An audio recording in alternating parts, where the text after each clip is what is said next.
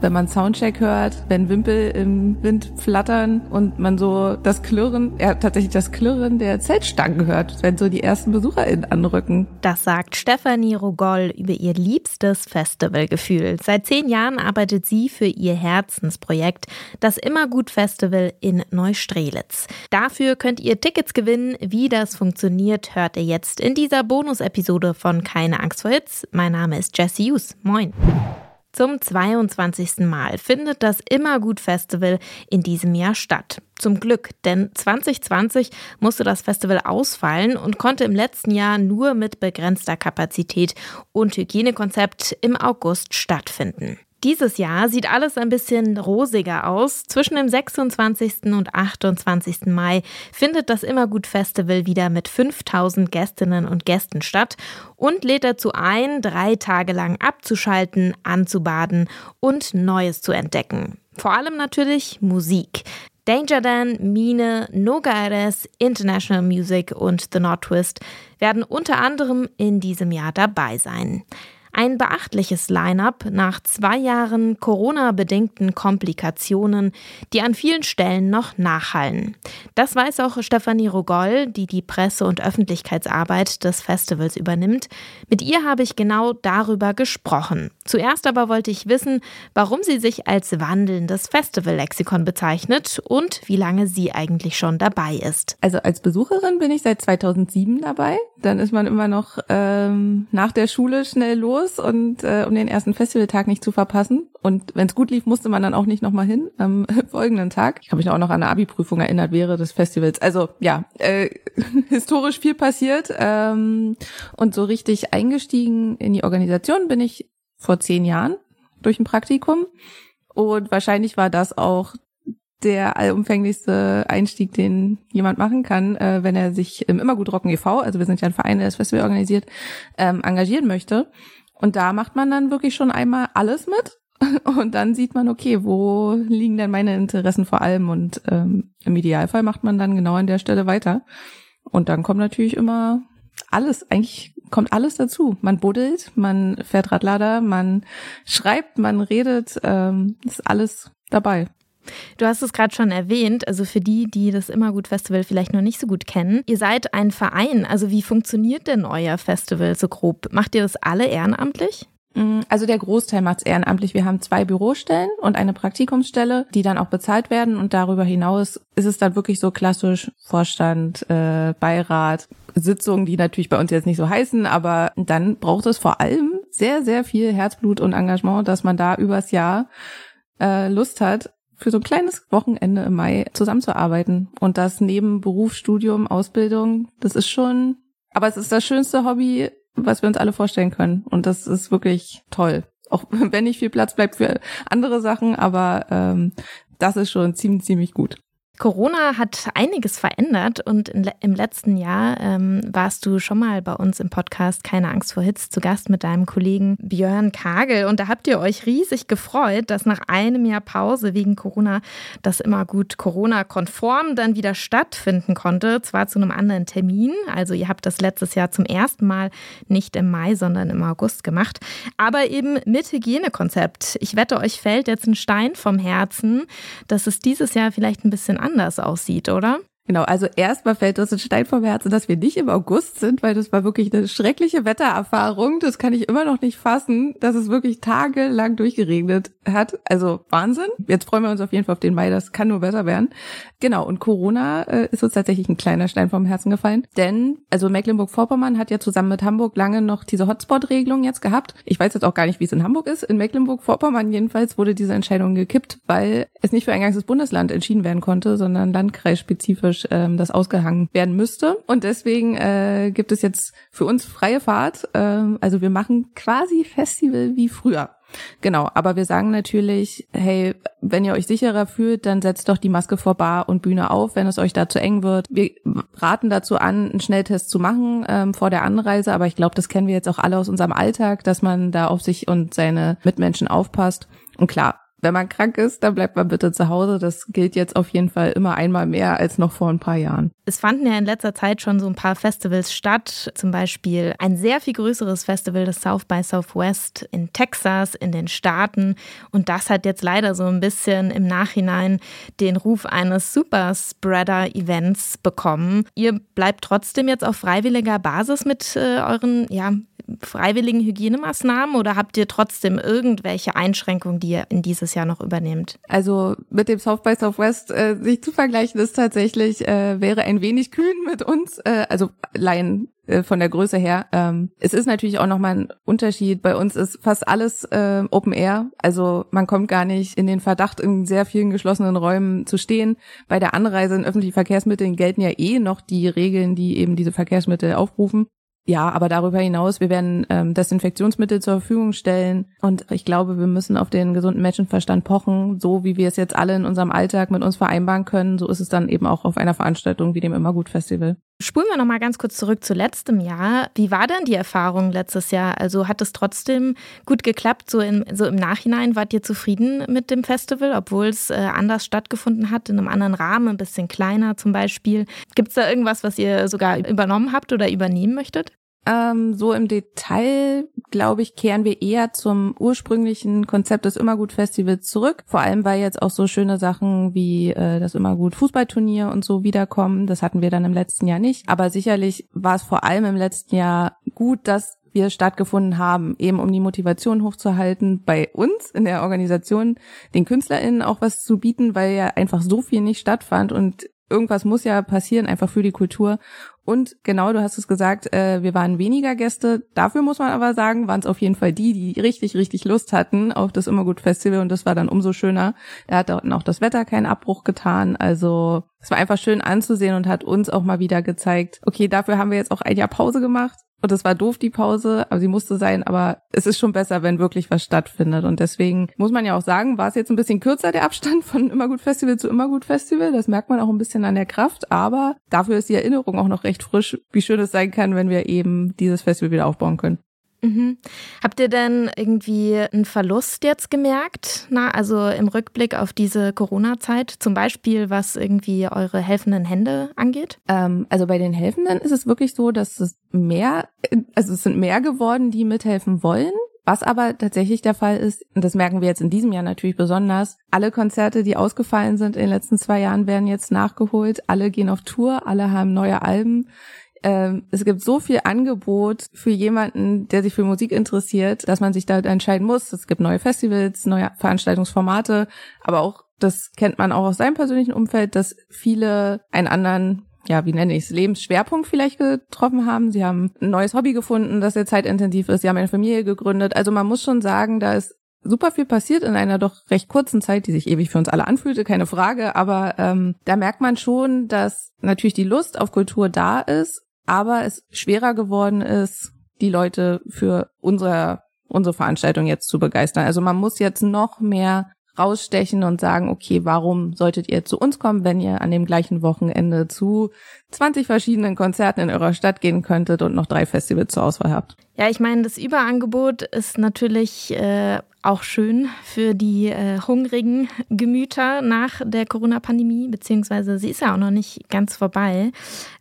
Trotzdem kann ich mir vorstellen, dass ihr wahrscheinlich noch einigermaßen flexibel bleiben müsst, oder? Also eben weil die Pandemie noch nicht vorbei ist und es ja auch immer wieder passieren kann, dass dann doch irgendwelche Tourtermine ausfallen, weil die Pandemie einfach noch kursiert und Acts dann eben immer noch krank werden. Wie viel Flexibilität habt ihr da eingeplant für dieses Jahr?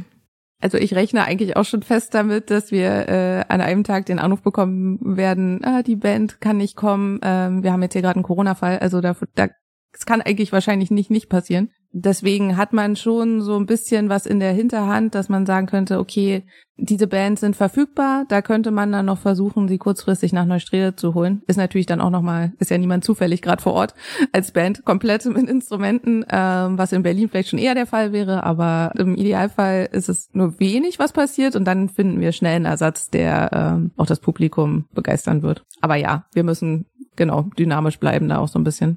Im letzten Jahr war es ja schon ziemlich schwierig, trotz dann doch stattfindender Veranstaltungen und Festivals an so internationale Acts dran zu kommen. In diesem Jahr mag es vielleicht einfacher sein, aber es wurden ja auch wahnsinnig viele Touren verschoben. Wie war das für euch dieses Jahr mit dem Booking? Also ich habe zumindest schon mal gesehen, dass ihr einige internationale Acts dabei habt. Mathil aus Atlanta, Nurga R.S. aus Tel Aviv sogar. Wie lief das mit dem Booking dieses Jahr? Also es war gar nicht so groß die Herausforderung eben mit den internationalen KünstlerInnen, sondern eher, und das hat man in diesem Jahr noch verstärkter gemerkt, also der sogenannte Gebietsschutz von anderen großen Festivals, die dann ihre Kreise um sich ziehen und sagen, Band XY darf in der Zeit nicht bis Kilometer 1000 spielen. So.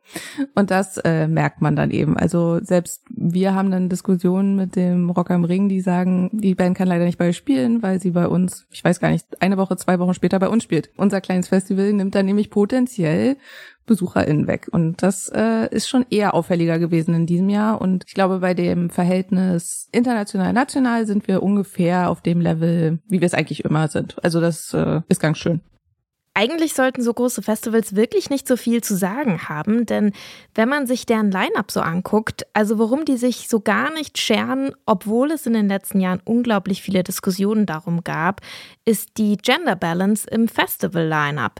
Da ist mir bei euch ein sehr ausgeglichenes Line-up aufgefallen. Wie ist das denn bei euch? Plant ihr das ganz bewusst? Ja, auf jeden Fall. Also wir als Festival möchten dafür auch stehen, also eben nicht nur, dass wir gendergerecht kommunizieren, auch in unseren Teams gucken, dass es ausgeglichen ist, in unseren PartnerInnen, mit denen wir zusammenarbeiten, dass man da ungefähr ein Gleichgewicht herstellt, sondern eben auch die Musik, weil wem sollen wir das alles erzählen, wer soll daran alles Inspiration finden, wenn auf den Bühnen dann doch nur männliche Musiker stehen, und das ist tatsächlich sehr schade, und da möchten wir dazu beitragen, dass wir auch so ein bisschen inspirieren können und Impulse geben können, dass Leute sich vielleicht denken, vielleicht ist das auch Musik, die ich machen könnte oder die ich ausprobieren möchte, wo ich mehr darüber erfahren möchte, wo ich da auch gerne dran denke. Das hat jetzt zwar nichts mit Gender zu tun, aber es ist ein ganz schönes Beispiel, was man darauf übertragen kann. Wir haben im letzten Sommer eine kleine Konzertveranstaltung auch in Neustrelitz gemacht. Das hieß das Immergut im Kulturquartier. Wird es diesen Sommer übrigens auch geben. Da haben wir auch Musik für Kinder gemacht. Und das war eine Kinder-Indie-Band. Und da war mein kleiner Neffe da, der ist gerade einmal 3 gewesen und der möchte jetzt unbedingt Bass lernen. So. Und das ist das auch, wie man Impulse setzen kann, wie man Inspiration liefern kann. Und das möchten wir im Kleinen und im Großen machen und versuchen, das da das Beste. Und ja, da auch irgendwie im Line-Up eben das Gleichgewicht zu finden. Und aber nicht nur im Line-Up, also wir haben ja zum Beispiel auch noch eine Wortbühne, Debattierbühne, wo eben dieses Gleichgewicht dann auch hergestellt werden soll und auch zum Thema gemacht wird, klar. Ein anderes riesiges Thema ist Nachhaltigkeit von Festivals. Wie setzt ihr das um beim Immergut? Ja, also ein Festival zu veranstalten, da müssen wir uns, glaube ich, alle nichts vormachen. Es wäre umweltschonender, es nicht zu tun, aber es sind dann auch da die kleinen Dinge, die eben dazu beitragen, dass man das möglichst nachhaltig gestalten kann. Wir haben seit vielen, vielen Jahren schon einen Müllpfand, das heißt, mit dem Ticketerwerb bezahlt man quasi, dass man auch seinen Müll wieder mitnimmt, und wenn man das dann getan hat, kriegt man diesen Müllpfand wieder oder kann sich ein kleines Goodie dafür aussuchen. Das hilft schon mal uns, die Fläche möglichst gut zu hinterlassen. Dieser Müll wird eben jetzt auch getrennt und dann vor Ort möglichst gut an die entsprechenden Stellen wieder zurückgefahren auf der Festivalfläche, also Mülltrennung auch da. Also wir haben, ich nenne sie einfach Ökotoiletten.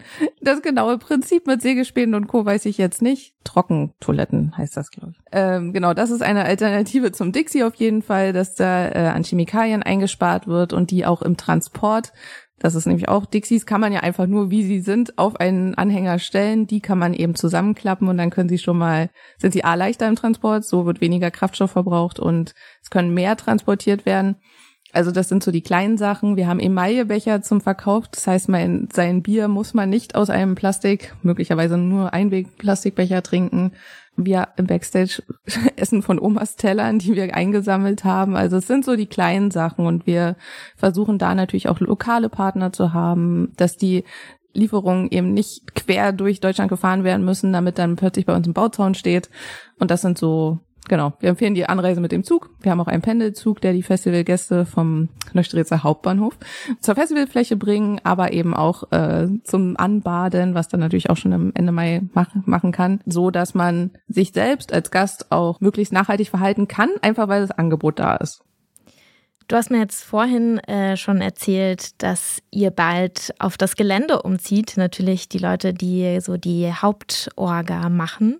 Ihr seid dann in Neustrelitz. Wie hat euch eigentlich dieser Ort aufgenommen? Ist ja kein so großer Ort. Ich war auch schon mal da.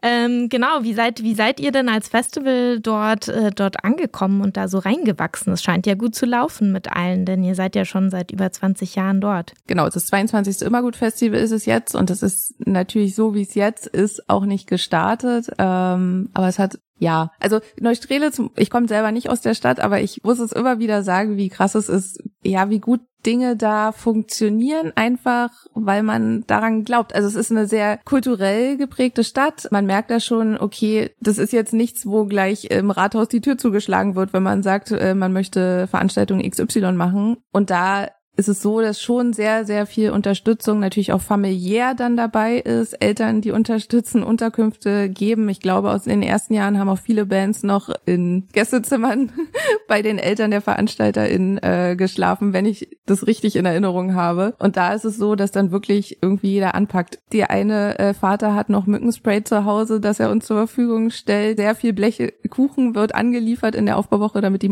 Motivation hoch bleibt. Und da ist es jetzt über die Jahre einfach ein super Verhältnis geworden. Ja, also ich kann mir fast keine andere Stadt vorstellen. Und man muss natürlich sagen, die Fusion ist ja auch noch in der Nähe. Also wir sind wahrscheinlich noch kleinerer Aufwand, nenne ich es mal. Sehr schön. Ein Act, auf den du dich besonders freust?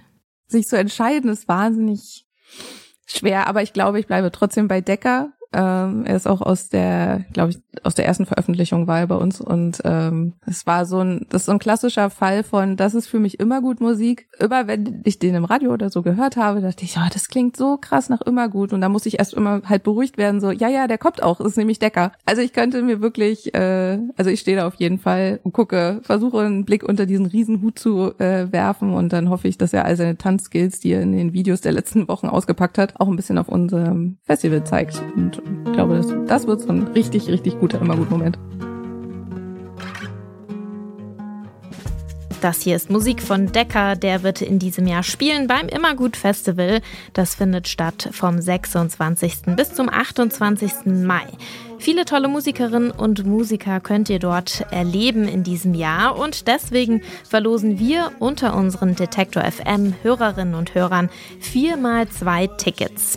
Wenn ihr Lust habt, aufs Immergut zu gehen, dann schickt uns bis zum 18. Mai eine Mail an verlosung@detektor.fm mit dem Namen und der E-Mail-Adresse eurer Begleitung. Die Gewinnerin benachrichtigen wir dann rechtzeitig per E-Mail. Das war's, das war eine Bonusfolge von Keine Angst vor Hits. Am Freitag sind wir zurück mit einer regulären Ausgabe. Dann stellen wir euch 3 neue Alben und 3 aktuelle Songs vor. Neue Ausgaben findet ihr natürlich wie immer samt allen Bonusfolgen. Überall da, wo es Podcasts gibt, zum Beispiel auf Spotify, Apple Podcasts und natürlich auch auf allen Podcast-Apps eures Vertrauens.